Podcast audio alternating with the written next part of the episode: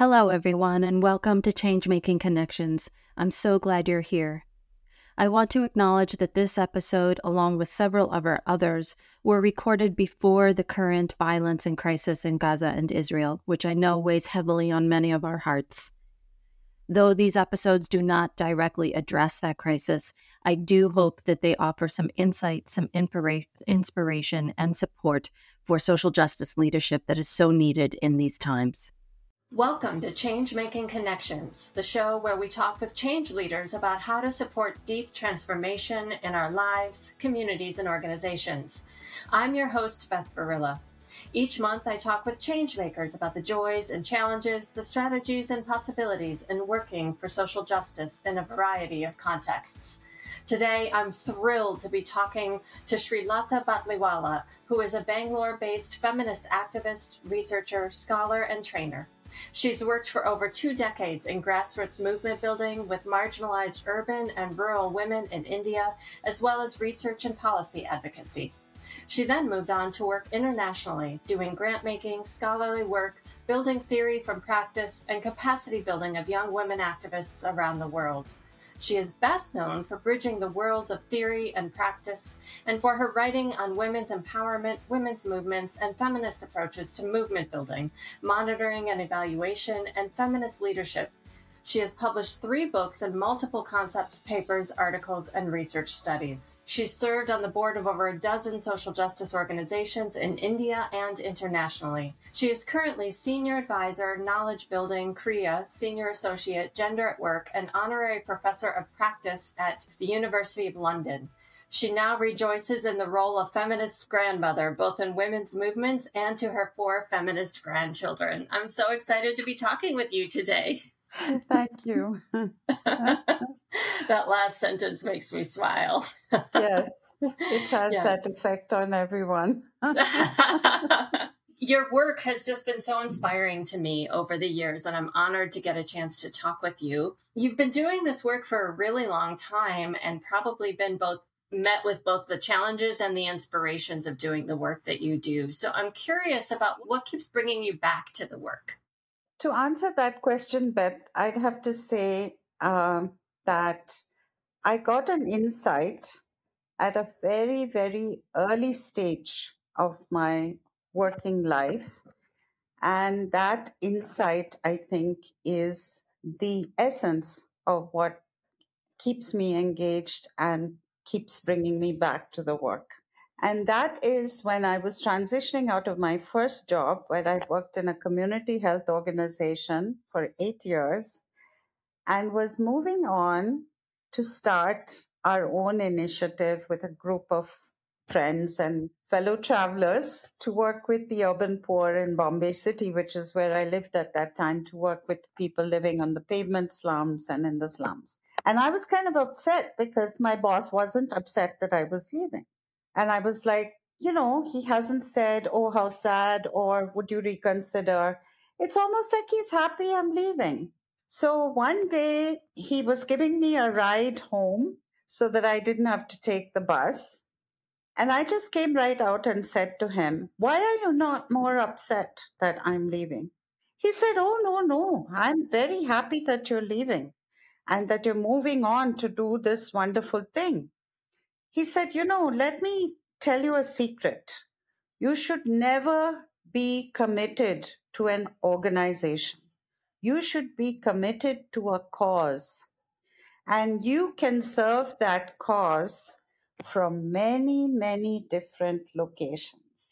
So I think in a way, my whole life journey in my work has been about exploring how can I contribute to the cause best at this stage of my life, from this place that I'm sitting in, or with these yearnings of what I'd like to do, so that I don't feel guilty, for instance, that, I should still be doing grassroots activism. Hell no. There are thousands and thousands of young activists who are out there doing that work with the kind of excitement and energy that I had to do it 25 years ago, which I don't have now.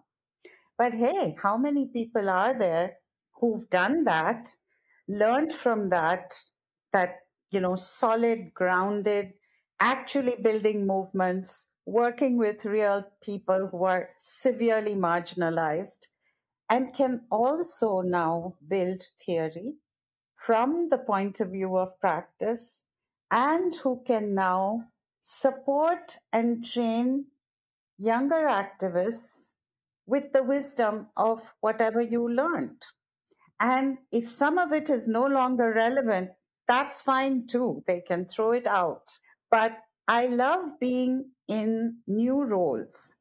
I think my dad was also an inspiration to me in this sense, because he used to say that if you don't reinvent yourself every 7 to 10 years and do something new where you're starting as a learner, you're going to become a horrible, conceited know-it-all who thinks you're the expert on everything, and you're going to stop learning.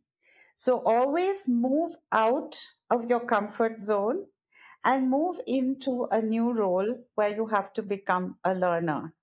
And at the same time, you can bring to it what you've learned from the past, if that makes sense. Oh my gosh, so much wisdom in that.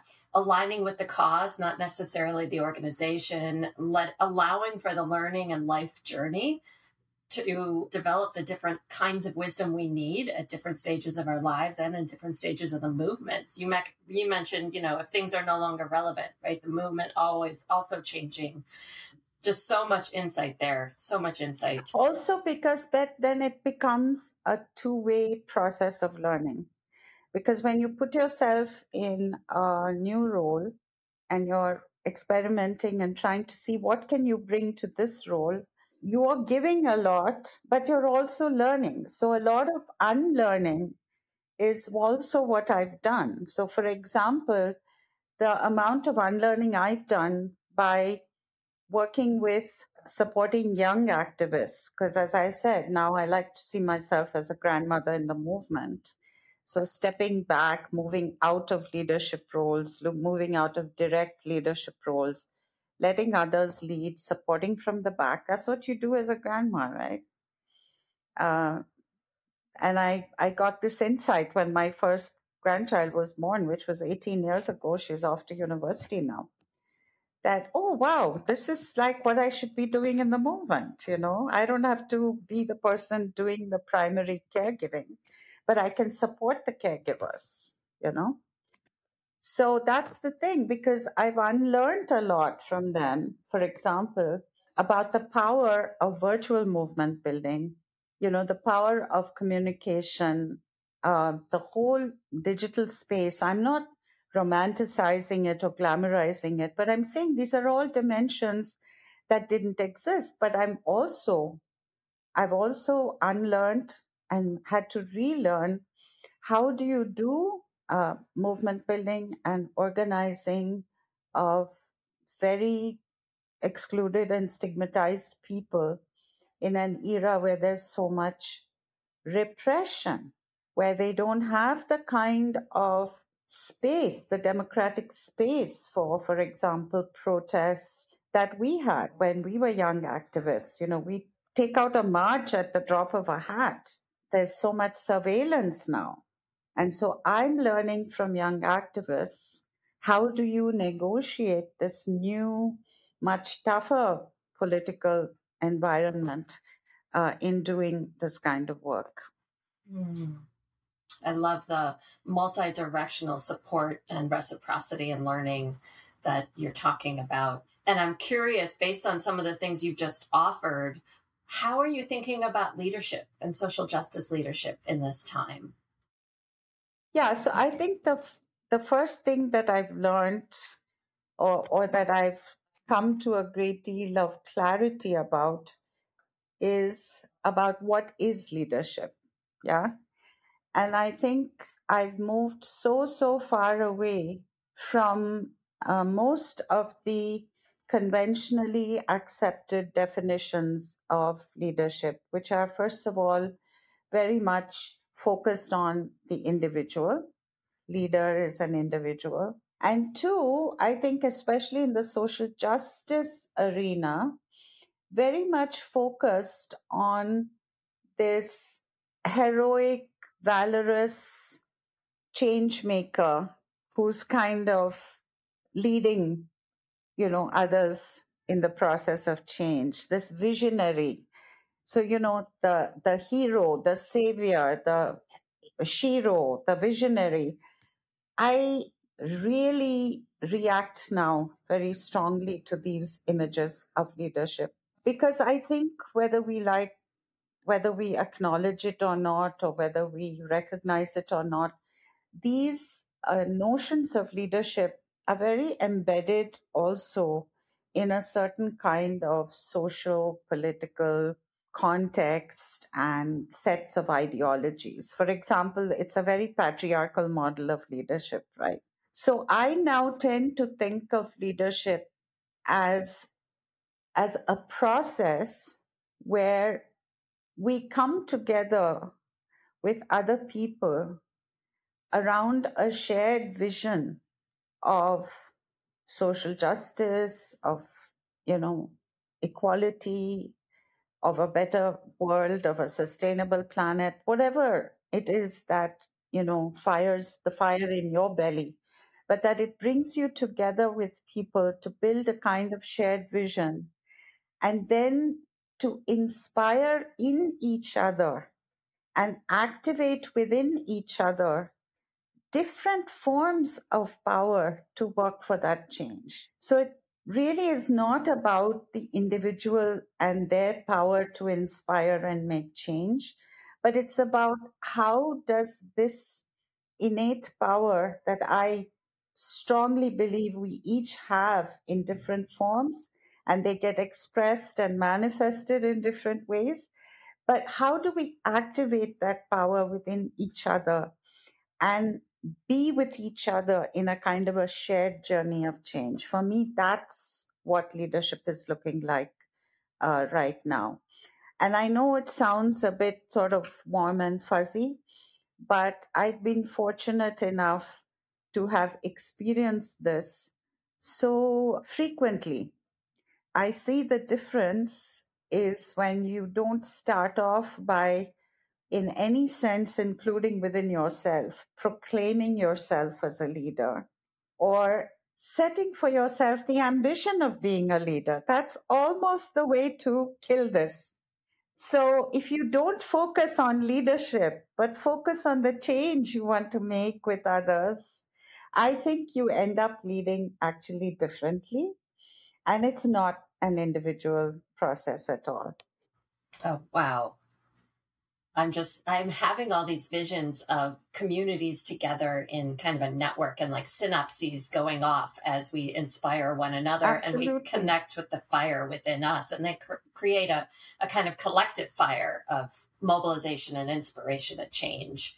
It's really inspiring. I've seen grassroots women do this. Yeah. And I've seen them struggle with the conventional model of leadership and say, no, how can we? See, because one of the first things I did as an activist, as grassroots activist, is to push ourselves and the communities we worked in, whom we brought together, to experiment with collective leadership and with rotating leadership. And people were very skeptical about it at first. It was like, no, how is this going to work? And then we had real challenges. We had people who had been in the leadership collective, who didn't want to step down, who sometimes tried to sabotage those who came into the role, and they had to sit back and they were like, oh yeah, I'm going to see how she's going to do it. I'm not going to share my insights or whatever. So then all that has happened. I'm not saying this is a gloriously, glitch-free process. It isn't. It's quite painful letting go of power, as we see all around us. Everywhere. Nobody likes letting go of power. And if you've been poor and marginalized and invisible and voiceless all your life, it's even harder. When you get a little bit of power, to let it go is very hard. But then when you begin to see that if you join together, other people plug in your weaknesses, they bring to the table things that you can't. And that so together you get more done. you get closer to your goals, then it slowly starts to shift. So it's actually about creating a whole new culture of leadership and a whole new practice of leadership that's very emergent, is the favorite word these days, right? It's very experimental. It's hard. Things break down. You have to rebuild. But you have to somehow hold on to the belief that we can actually create something different, because this existing model always ends up becoming elitist. It becomes oppressive. It becomes exclusionary. And it becomes a power trip. And there's all this mythology. So what I've done actually, I can share a few of them with you if there's time. I've developed a bunch of myths, counter realities about leadership. So I consider these the sort of widespread myths about leadership that need to be dismantled. So that's where I've come in trying to offer a different approach to leadership. Wonderful. We can put that and some of your other amazing papers in the show notes. You've written so many great insights and ebooks. Maybe share one or two myths if you feel inclined to here. Sure. I guess the first one, which is a bit controversial, but it's very important to name that first, is the belief that because I head, say, a feminist organization, I'm a feminist leader. Or because I formally lead a social justice organization, I am a socially just leader. I'm sorry, but it's not that easy. Because why then are feminist and social justice organizations so full of toxic dynamics and toxic power practices, right? So being a transformative leader requires us to actually first address our own internalized practices of power, and that understand that the process of transformation begins here with us, with each of us, and in the organization, So it's not about, I'm this feminist, so how can I be practicing power toxically? Well, of course you will, because you're carrying lots of baggage that's internalized, right? So it's about really understanding that just because you lead an organization that has these values or these goals, that you reflect those values and goals in your practices as a leader, that's a myth. So it's like, get real. That second myth, which is very widespread, is that leadership is about power, authority, and control. And actually, that's, to me, the lowest form of leadership. In fact, that's patriarchal leadership, because then the leader needs followers, they need subordinates, the leader and the led. So that's, for me, not what leadership should be about. And then I think this is my favorite one in a way, that leadership can only be practiced from a position of formal power. But it's not true. You see people doing amazing things from wherever they're located. And I've seen this repeatedly, not just in my own grassroots work, but even subsequently in the work of many younger colleagues. They discover this inner power they have to make change, and they're leading from that place. They're not, and me. I think I'm a good example of this. I don't head anything. I'm not director of anything. I'm nobody's boss. I feel more powerful today than I ever did. And I'm actually practicing leadership because Beth Berila, whom I didn't know from Eve, right, says, "Oh, your work has been so valuable to me." See, so it's really not about I have to wait to get into that chair, into that office, into that seat to lead. It's not about that. No. And if you go back to the image that you generated for me earlier of like a collective community and everybody finding their gifts and then co-creating the world that doesn't currently exist, that we want to create, that is more just, more liberatory, more equitable. It needs all of us to spin that web to create that reality. You have skills I don't, so-and-so has skills neither one of us do, and insights, different perspectives that we need. So empowering and creates really a space for all of us in this work. Absolutely. Yeah. I'm curious, you've mentioned leadership as a practice a couple of times, and you've also mentioned the friction that can happen, that collective leadership is not all simple and smooth. You've also mentioned the unlearning that all of us have to do in this work. Have you developed or experienced, or do you have any practices that you find really helpful to support you or the people you work with in this transformation journey?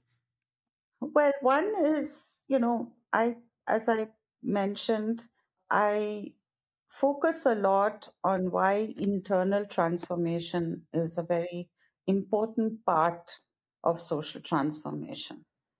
Because, in fact, that's one of my myths, that social change means about them, not me. It's out there that I have to make change. The old feminist adage, the personal is political and the political is personal. So I think I have taken that very much to heart. So one, just to give an example, one of the practices that's been very helpful to me is spiritual practice. It so happens I have a guru, and she found me. I didn't go looking for her. But one of the things that all spiritual traditions, whichever pathway you choose, that they emphasize is confronting your ego and learning to stand outside yourself and witness yourself as you are perceived and experienced by others, and learning to confront when you're responding from a place of ego rather than from a place of compassion or passion for the cause. You're not responding so much from there, but because you're feeling threatened. And we are all very vulnerable like that. Our egos play that role of making us want to protect ourselves and protect our, standing, our stature, whatever it is. So that's one practice that I found very useful. A second, more sort of practical thing is whenever I was in a formal leadership role, I learned this actually from the strangest source. There was a series of management books written, 25, 30 years ago. They were very popular. They were called something like Management Secrets of Attila the Hun. It was the Attila the Hun series, okay? And this one was called Leadership Secrets of Attila the Hun. And it said that one of the things you have to do if you're a smart leader is to make sure at all times that there are two people who are appointed and empowered to observe you as a leader and to give you feedback with no consequences, no cost. I mean, they can't be fired because they said, you really behaved obnoxiously in that meeting or whatever is this tough feedback. Or who can tell you, hey, that was really well done. So I've tried to do that consistently. And now what I do is I try and recreate that in whatever settings I'm working in, because I have to now be very conscious of how much power I wield in any situation simply because of my history, my experience, what I've done, how I can overwhelm or intimidate without any intention of doing it. So I try to make sure that I have a couple of people in any particular situation who I empower. Now, initially, of course, they're hesitant. They don't necessarily use this power. So you have to push a bit. You have to show that you're serious about it. But that's also very effective. And then I think organizationally, there's lots of things you can do. You know, I think the anonymous 360-degree assessments, they are a great tool. It's such a simple device, but it's a great way of figuring out whether you're doing okay or not, you know. Mm-hmm. Yeah, you're speaking to leaders being accountable to people around them and recognizing that the power structures in many spaces, whether it's formal or informal power structures, often mean that the people around a leader won't give honest feedback. And you need people who will hold that leader accountable and speak truth to power, especially if we're trying to merge from the more traditional individual leader to a more collective leadership idea. And in fact, you know, I think it's really important to invest organizational time, which we tend not to do because we're so busy changing the world and there's no time to look within and look at the internal world of the organization or the collective or whatever, but of actually creating processes where we develop a culture of giving each other, you know, feedback. To learn to do that in a way that's compassionate and from a place of love and forgiveness rather than tearing each other down, you know. And here I found that modeling that yourself is the first place from which you have to begin. So I used my formal leadership authority like that. I used it to model a different way of treating each other so that people would say, well, if she, you know, who's the boss and she's so powerful, etc., can do this without making us feel bad, then maybe I can also. So it actually gradually seeped in and the culture began to change and they began to use those spaces very much more constructively to grow. The other thing that I think is very important, which I forgot to mention, sorry, Beth, I'm going on and on. It's okay. No, is that you also have to be cognizant of the unconscious forms of power that you bring to any space and the often unconscious or unrecognized forms of victimhood and the negative dynamics of always feeling I have to be the victim that you bring to any space. Now, you've read my work and you know I've talked a lot about this power under phenomenon, etc. But, you know, I didn't recognize until I created these processes where I would say we would play these games when, say, okay, I enter a room and then everybody in the group has to say, okay, so what did you feel when this person entered the room? And I would be shocked because they would say, oh, it was like a queen entering the room. And I'd be like, who, me? But that was the reality. And then you have to realize you're carrying the power of your class, your education, in my case, caste, maybe it's race or ethnicity, whatever is the social hierarchy of the society in which you're functioning. You come bringing all those things as parts of your identity, whether you want to recognize them or not, but they affect other people. And similarly, you come bringing a perpetual sense of oppression and victimhood.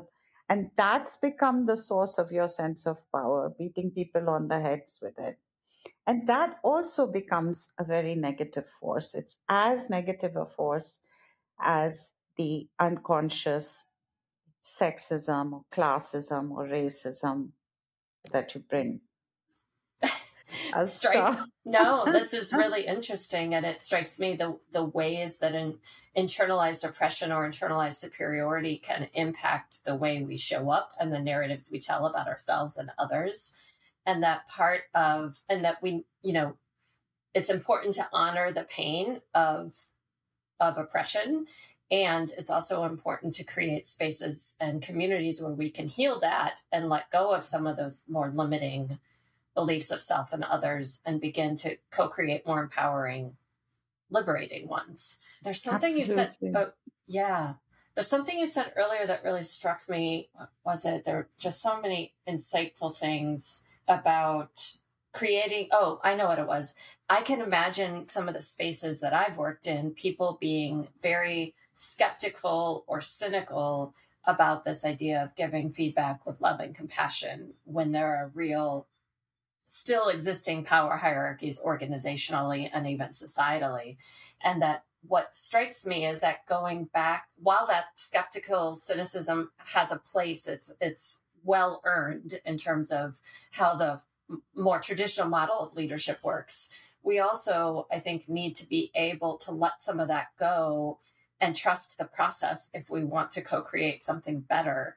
And it seems to me that commitment to the cause that you started with is one of the ways we can do that. And kind of trusting that we all have a role in this work.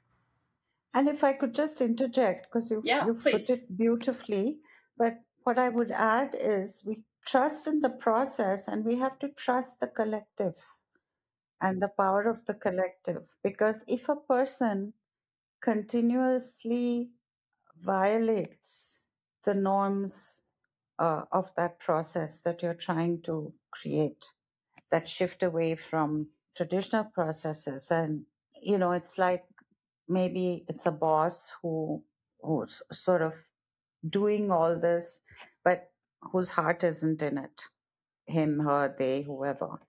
I think you have to trust the power of the collective to finally sit down and say, hey, you know what? You're just playing a game here. And it's not just her or him or they who are experiencing it that way. It's all of us. So I've seen that sort of confrontation happen, and that changes it. So it's trusting the process, yes. Keeping the process up consistently, that's very important. It's not like abandoning it because, oh, there was this disastrous one last weekend. God, I'm never going to do that again. Can't abandon it. You have to give it a fair try. But also, you have to trust the collective. And that's why the consistency is important, because the collective gains power and begins to internalize these norms only if you consistently keep that space going. And how do you make sure, and the you here, I mean collective you, not singular you, how do you make sure that people in that collective feel empowered to voice, hey, you're just playing a game here, or this doesn't align with our values? What I found very important in the initial stages, because this is something where you're, as I said, you're really creating a whole new culture that people haven't been trained or equipped to engage in. So it's actually very frightening, especially for some people who, as you said, have a long history of experiencing oppression in almost every space they occupy, private, public, and you really need external facilitators. And I found that very useful until that kind of gets set, you know, until you set the culture. So in our grassroots movement building program, when we were trying to build the collective leadership system, we had external facilitators. And one of the sets of facilitators, and I really look back and I think, wow, that was smart. That was so smart we brought those guys in. They were theater people. So they were not activists or facilitators, you know, OD facilitators. They were theater people. And I brought them in saying, listen, can we use some of these theater techniques? Because I knew that if you kind of sit people down and say, okay, now look, this is an equal space and everybody has equal voice and all, and they're going to be like, yeah, what kind of sucker do you think I am? You know, that sort of thing. So we used theater techniques. So we used Freirean, what is it called? Liberation theater. Yeah. And that technique. So you enact a story up to a point, right? And then you invite people to come in and take it forward. And then they would get people to get together and create a scenario of what they've always experienced, say, at home. I'm the younger daughter in the family, and so how have I been treated? What food did I get? And, women would come out with incredible things about, I wasn't allowed to learn to ride a bicycle. And look how symbolic that is, that you can't have mobility. You're a girl. You have to be constantly under someone's control. Your mobility is under someone's control. So they'd use all kinds of interesting techniques. And that created such a different atmosphere in that space. So I feel, and this is something I'm learning a lot from a young colleague who I consider now one of my sheroes, and she's one of my gurus, art activism, using all kinds of alternate methods so that we move away from the spoken word, which is, of course, my comfort zone and sitting in my head all the time, but really use film, use theater, music, posters as forms of expression, but also methods to shift people into a different kind of possibility. Mm. I love that. I just think art in its various forms is so powerful, and there are so many different ways to use it to both shake up the status quo, pause us in our habitual actions, but also open creativity to imagine different ways of being, different ways of knowing, different worlds we can build. I love that. I also want to make sure that we get to the question you posed. One of the things that I like in this podcast is that I want to make sure that the guests bring their own topics and questions. And you asked a really powerful one about insights that we can offer about the struggle to balance your private and public roles and living your values in both. What would we do differently if we could in that balance, especially when we're committed to social justice and it's not a 9-to-5 job, right? How do we balance public and private roles while living values in both? Do you have any thoughts to start that off? Yeah, well, first of all, I want to say that practicing my beliefs, my ideology, my commitment to equality and justice was much, much easier in my work space than in my private space. It was far more challenging to even figure out how to practice it. Some things just came instinctively, whether it was in my marriage as a parent and, the fates decided to give me a son and a daughter. So I had to raise 2 kids as a feminist mother. And I didn't know half the time what the hell I was doing. And I was very torn between, traditional expectations and the values I believed in. So what I ended up doing is I always worked from the time they were little. I was part-time till they were about 3 or so and went to school, and then sort of more and more full-time. And that I squared with myself ideologically, that raising screwed up kids who feel they're your lowest priority is not a very feminist thing to do. And that's not a very socially just thing to do either, because you want to contribute to good human beings to the world, right? People who believe in these values and work for them themselves. I found, surprisingly, that it was far easier to raise my son as a feminist than my daughter. So that was a very interesting, and my husband was a full-on, hands-on dad, luckily. He wasn't one of these people who felt, okay, that's your department kind of thing. But I found that the forces and the pressures of conforming to patriarchal norms was so much stronger on my daughter. And I know this is not just something that was particular to my culture or my location as an Indian or South Asian, because I've spoken to many friends around the world who felt similarly. It's just a different set of pressures. Like, why aren't you dating? Why don't you have a boyfriend by, 13 and a half? And why haven't you had sex? And, why are you wearing these clothes? Or why aren't you more girly? Whatever. It's so hard to support a young woman to feel free to break these norms or break these expectations or challenge them or be different, just to be yourself. And I remember them playing games, brother and sister. From the time he was 2, he wanted to be a pilot. He is a pilot, by the way, my son. And they would play these games. And so my sisters, for instance, would help me out for his birthday. They wouldn't give him a plane. They would give him a tea set or a set of miniature dolls. And then he had a few planes as well. So he'd fly the plane and then have a tea party with the dolls.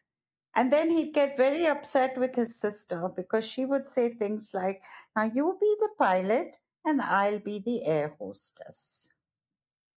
And he would say, why? You can be the pilot. I'll be the air hostess. And she said, no, you're a boy. You have to be the pilot. There were all these sort of moments that still stay in my head. But it was a struggle at different points in time. And then a personal struggle, and I'd just like to end with that, was, okay, so I did a reasonably good job with the full support of my partner in raising two nice human beings, both very staunch feminists at heart, as my daughter-in-law and grandchildren would tell you. What I just realized when my daughter, who's my younger child, was sort of finishing school is that I had never done the single girl in the city, working girl in the city bit ever.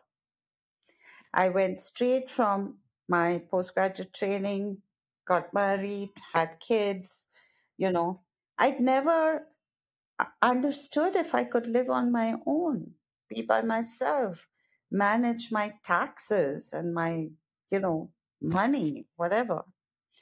So I took the very controversial decision at the age of 42 that I would look for a job abroad and go off on my own and work for a few years away to figure out if I could do it, can I look after myself? Can I manage my own money? Can I, I just didn't know because I never had that experience. This sounds ridiculous to young women these days. No, but I think to a lot of young women, the idea of getting married straight after college and then, that's like so 1950s, right? Well, I applied. I told my kids, told my husband, everybody said, yeah, you must do it. Poor guy, I don't think he seriously thought it would happen, but it did. I applied for a job in the Ford Foundation in New York and I got it against all odds. I mean, what were they thinking? But they hired me. And then the reality hits that I have to do this now. I've got this job. I'm going. The reality hit him. It was terribly hard for him because it coincided with our younger child leaving the home, the empty nest. Boy, was it empty because the child left and then the wife left.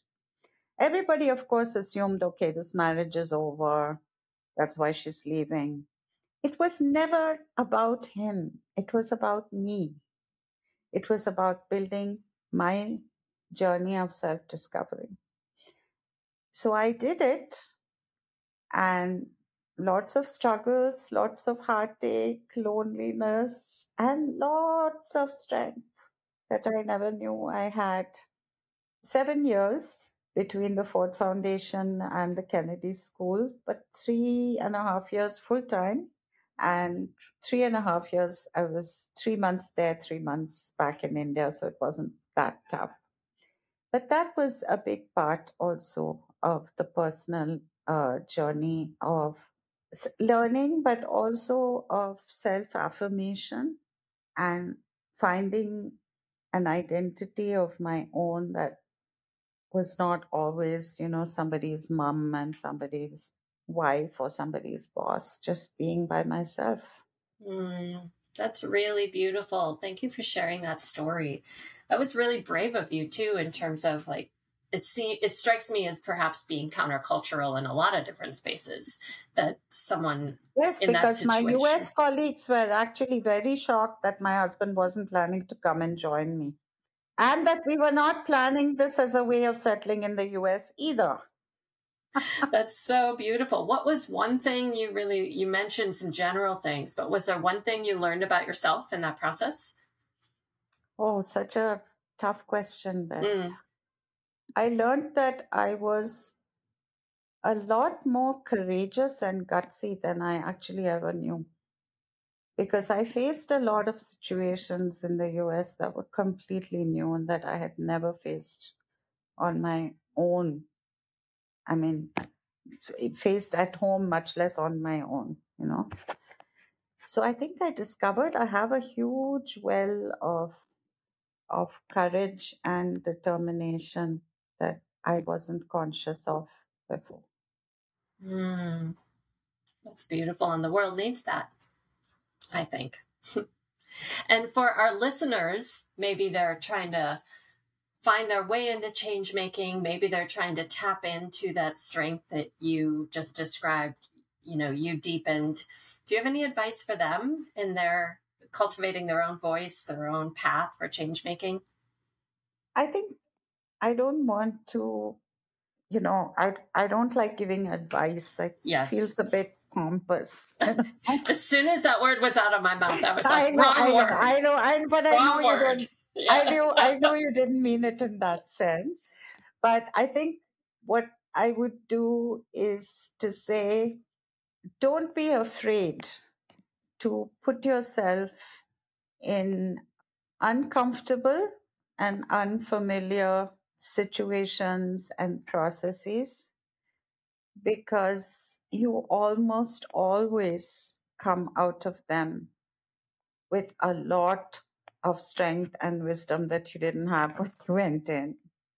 I would say, you know, don't worry about succeeding and failing. Get out of these ridiculous, false paradoxes, you know, or these false binaries that, you know, success, failure, top, bottom, ahead, behind, I don't know, whatever. You know, they are so ridiculous. They're all constructed to make us feel, to A, make us compete, and two, to always make us feel inadequate, so that wherever you reach, you feel there are others who've reached it. You know, it's just such a losing game, and it's so diminishing internally.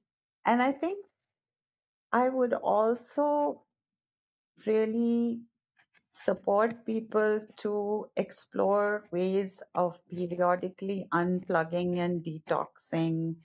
You know, I think that's really great, and that's something that's receiving so much more importance today than it did in my time. In my time, you were valorized because you killed yourself doing the work. Oh, all my life I worked for the cause. I don't have a penny in the bank. I don't have a house to live in. I didn't care about my personal. You know, for God's sake, don't get trapped in that paradigm of that's the greatest kind of social justice activist there ever was. It's so internally destructive. So I think, you know, exploring. There's a wonderful group who reached out to me, and I've become very much a part of their collective, though I'm the only older person in the collective. It's called the Feminist Hiking Collective. Oh, I love it. So do visit their website. So what they do is they organize these hikes and these climbs, you know, like a 1 week or 10-day expedition into nature. But the reason they do it is, A, to help you reconnect with the natural world and to listen and hear it and feel it in the ways that we tend not to, or that we ignore when we live, especially in cities, but also to help you look within and find sort of new sources of energy and inspiration, compassion and love from the group, experience collective living. It's just wonderful. I think it's really good too. And in the US, you know, there are a lot of initiatives now. There's something called Root Rise Pollinate, which you may have heard of. In fact, I'm going to be recording a program with them next week on new governance practices and stuff like that. There is something called Healing Solidarity.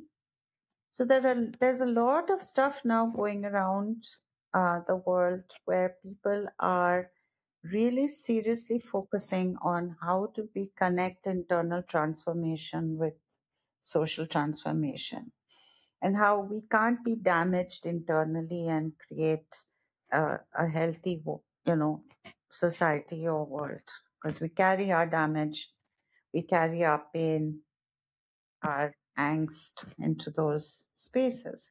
So I think there's a lot going on out there, and I wish some of this had been available to me in the early days of my activism. I think it would have really been wonderful. So I would encourage people to embrace some of those things and try them out. Oh, those sound beautiful. We'll put the links in the show notes. And it strikes me that in addition to carrying our damagedness, if we burn out in the social justice work, we also get to carry our wholeness and our healed selves into the community and the work. And so recognizing that, taking those times to reconnect to ourselves and others is part of the work, but it doesn't have to feel like work. It can be resourcing and nourishing, and that is part of creating a better world, I think. What a beautiful note to end on. Thank you so much, Srilatha, for taking the time. Thanks, Beth. This was wonderful. I really enjoyed this conversation. I'm sorry I talked so much. Oh, no. That's why we invited you. We want to hear you in dialogue, of course, that there's a lot of knowledge and insight that comes, and also connection. So thank you so much. Thank you. You're wonderful at this, and I'll be a regular listener. Thank you.